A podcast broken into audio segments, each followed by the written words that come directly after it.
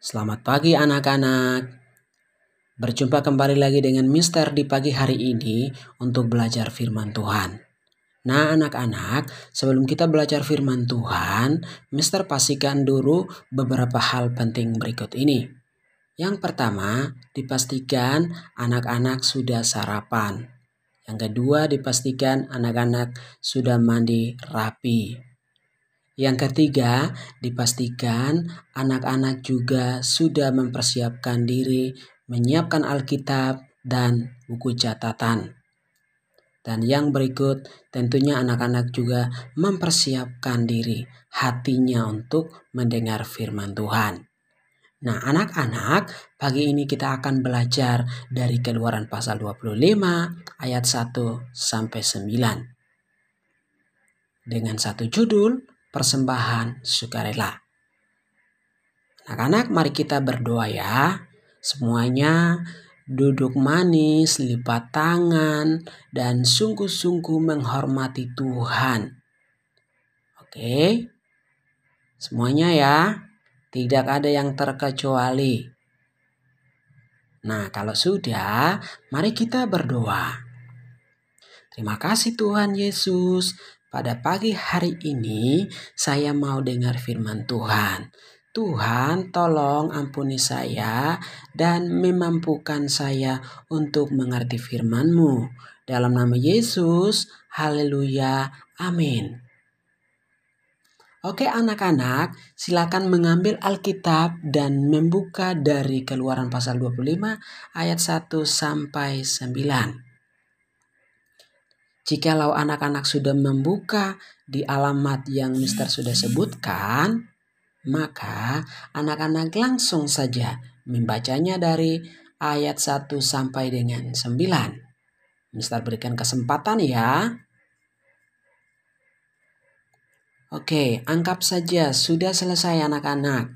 Ya. Nah, sekarang giliran Mister membacakan buat kita semua. Keluaran pasal 25 ayat 1 sampai 9. Petunjuk untuk mendirikan kemah suci mengenai persembahan khusus.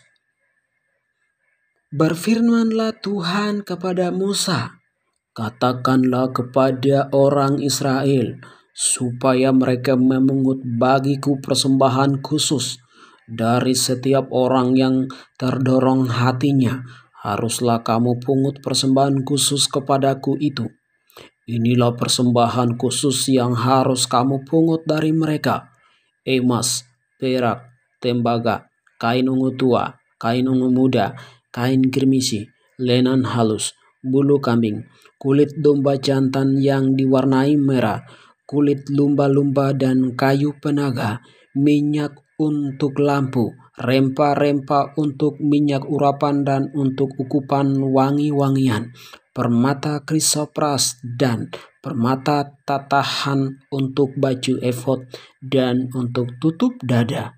Dan mereka harus membuat tempat kudus bagiku, supaya aku akan diam di tengah-tengah mereka menurut segala apa yang kutunjukkan kepadamu sebagai contoh kemasuci dan sebagai contoh segala perabotannya. Demikianlah harus kamu membuatnya.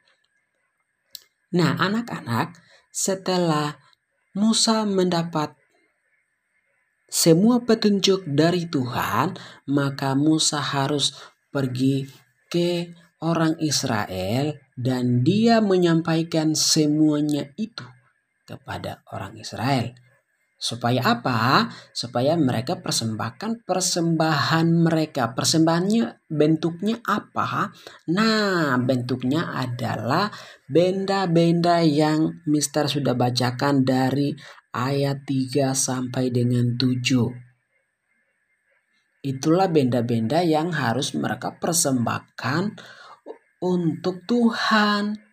Supaya apa? Supaya Musa dan tim untuk pembangunan kemah suci, mereka akan membangun kemahnya. Supaya apa? Supaya Tuhan akan hadir di kemah itu. Nah anak-anak, kalau Tuhan kok hadir di kemah ya, bagaimana mister? Apakah berarti Tuhan itu seperti anak kecil? Dia datang di kemah? Tidak. Allah itu maha besar dan penuh sayang.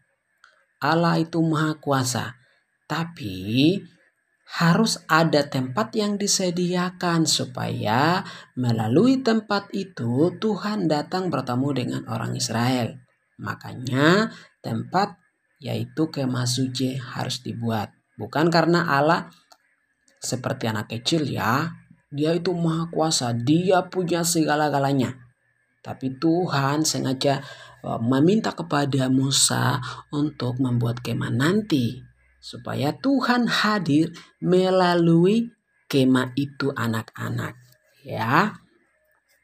Nah, anak-anak di sini kita melihat bahwa orang Israel mereka harus persembahkan persembahan itu secara sukarela. Bukan secara paksa ya, bukan karena diancam. Tidak.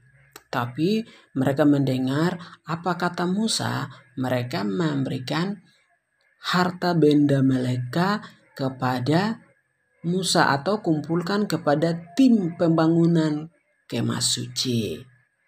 Jadi orang Israel itu mereka memberikan semua harta ya barang-barang yang berharga dalam hidup mereka harus kumpulkan secara senang hati ya mereka kumpulkan itu dengan senang hati. Sangat senang sekali. Dan mereka kumpulkan. Nah, anak-anak, apa yang kita bisa belajar dari orang Israel? Nah, mereka suka rela mengumpulkan uh, semua barang-barang mereka untuk pembangunan rumah Tuhan. Nah, anak-anak, kita juga rela membuka hati kita supaya Tuhan tolong kita. Nah, Tuhan mau supaya anak-anak melakukan sesuatu itu dengan sukarela. Bagaimana itu, Mister? Misalnya, kalau anak-anak membaca Alkitab itu bukan karena disuruh oleh Mister Theo ataupun disuruh oleh Miss Miss dan juga Mister yang lain ya. Tetapi anak-anak harus melakukan itu rela dengan penuh ucapan syukur. Misalnya anak-anak juga kalau berdoa bukan terpaksa. Tidak boleh ya.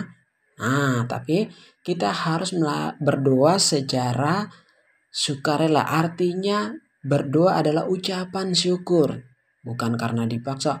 Oh karena disuruh miss dan mister. Jadi saya berdoa. Kalau tidak, saya tidak berdoa. Nah, hati-hati. Tidak boleh itu ya. Mister percaya bahwa anak-anak kan tidak seperti itu. Anak-anak pasti berdoa dengan senang hati. Pasti memberikan persembahan misalnya. Pasti dengan senang hati ya. Ya anak-anak memberikan persembahan juga dengan senang hati. Supaya apa? Supaya Tuhan berkenan. Nah kenapa? Nah karena ketika kita melakukan itu dengan sukarela maka Tuhan akan senang dengan kita dan kemudian Tuhan juga akan memberkati kita. Tuhan akan hadir di dalam hati kita. Nah, anak-anak seperti di ayat 8 mengatakan, dan mereka harus membuat tempat kudus bagiku, supaya aku akan diam di tengah-tengah mereka. Nah, bagaimana itu mister?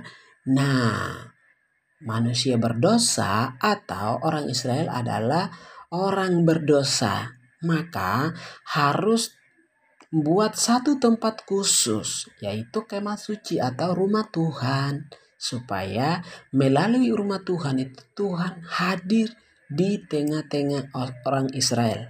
Nah, kita juga anak-anak, kita adalah manusia berdosa.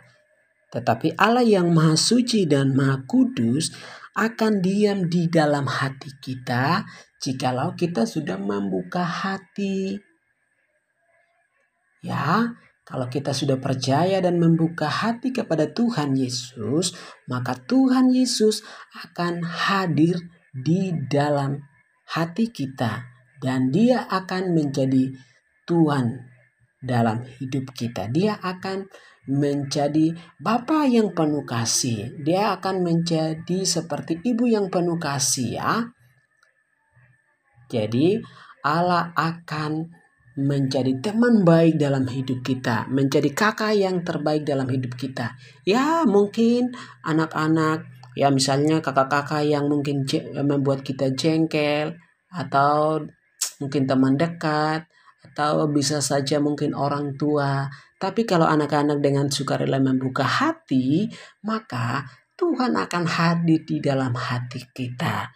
Ya, jadi Tuhan tidak seperti orang-orang yang mengecewakan hati kita, tetapi Tuhan akan memberikan kita hati yang penuh sukacita. Ya. Nah, anak-anak kita juga belajar bahwa orang Israel memberikan persembahan bukan karena dipaksa, tapi dengan sukarela. Ya, jadi anak-anak baca Alkitab, berdoa, ibadah chapel, deposi setiap pagi itu bukan karena dipaksa oleh Mr. Theo ataupun Miss-Miss yang lain dan juga Mister yang lain. Tapi itu semua dengan dilakukan dengan kerelaan hati, dengan senang hati. Itulah yang Tuhan Yesus mau di dalam hati kita anak-anak. Oke. Nah, anak-anak, hal apa saja yang perlu kita pelajari di pagi hari ini dalam devosi ini? Nah, anak-anak coba perhatikan dari Keluaran pasal 25 ayat 3 sampai 7. Nah, di sana coba anak-anak sebutkan jenis-jenis persembahan khusus yang harus dikumpulkan orang Israel sesuai perintah tuh perintah Tuhan. Anak-anak bisa uh, tulis di buku catatan kalian. Silakan men mencatat nama-nama benda yang dikumpulkan oleh orang-orang Israel. Ya. Yang kedua, mengapa orang Israel memberikan persembahan dengan sukarela untuk membangun kemah suci? Nah, mereka sadar supaya melalui kemah suci supaya Tuhan hadir di tengah-tengah mereka. Dan yang berikut, apa yang menyebabkan Allah tidak bisa tinggal di dalam dunia ini? Itu semua karena dosa. Tetapi Allah yang penuh dengan kasih itu, Tuhan menyediakan jalan yang terbaik bagi manusia berdosa yaitu Tuhan Yesus. Melalui Tuhan Yesus, kita dijadikan bait yang suci supaya kita bertemu dengan Tuhan Yesus, ya.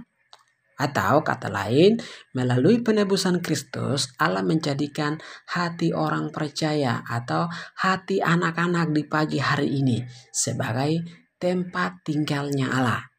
Wah, bagaimana itu? Pasti senang kalau hati kita sebagai tempat tinggalnya Allah, aduh itu senang sekali. Nah, kalau begitu, kalau hati anak-anak sudah menjadi tempat tinggalnya Allah, hal yang perlu kita doakan untuk orang lain, yaitu kiranya Tuhan selalu menggerakkan hati umat Tuhan atau orang lain atau teman-teman kita yang lain, ya, untuk secara sukarela memberikan persembahan memberikan persembahan kepada Tuhan, berdoa kepada Tuhan, membaca Alkitab sama seperti kita. Dan Tuhan juga memberkati seperti majelis di gereja, agar mereka juga mengelolakan persembahan dengan bertanggung jawab dengan baik loh. Anak-anak, mereka juga manusia loh. Mereka bisa berbuat salah dalam mengatur keuangan.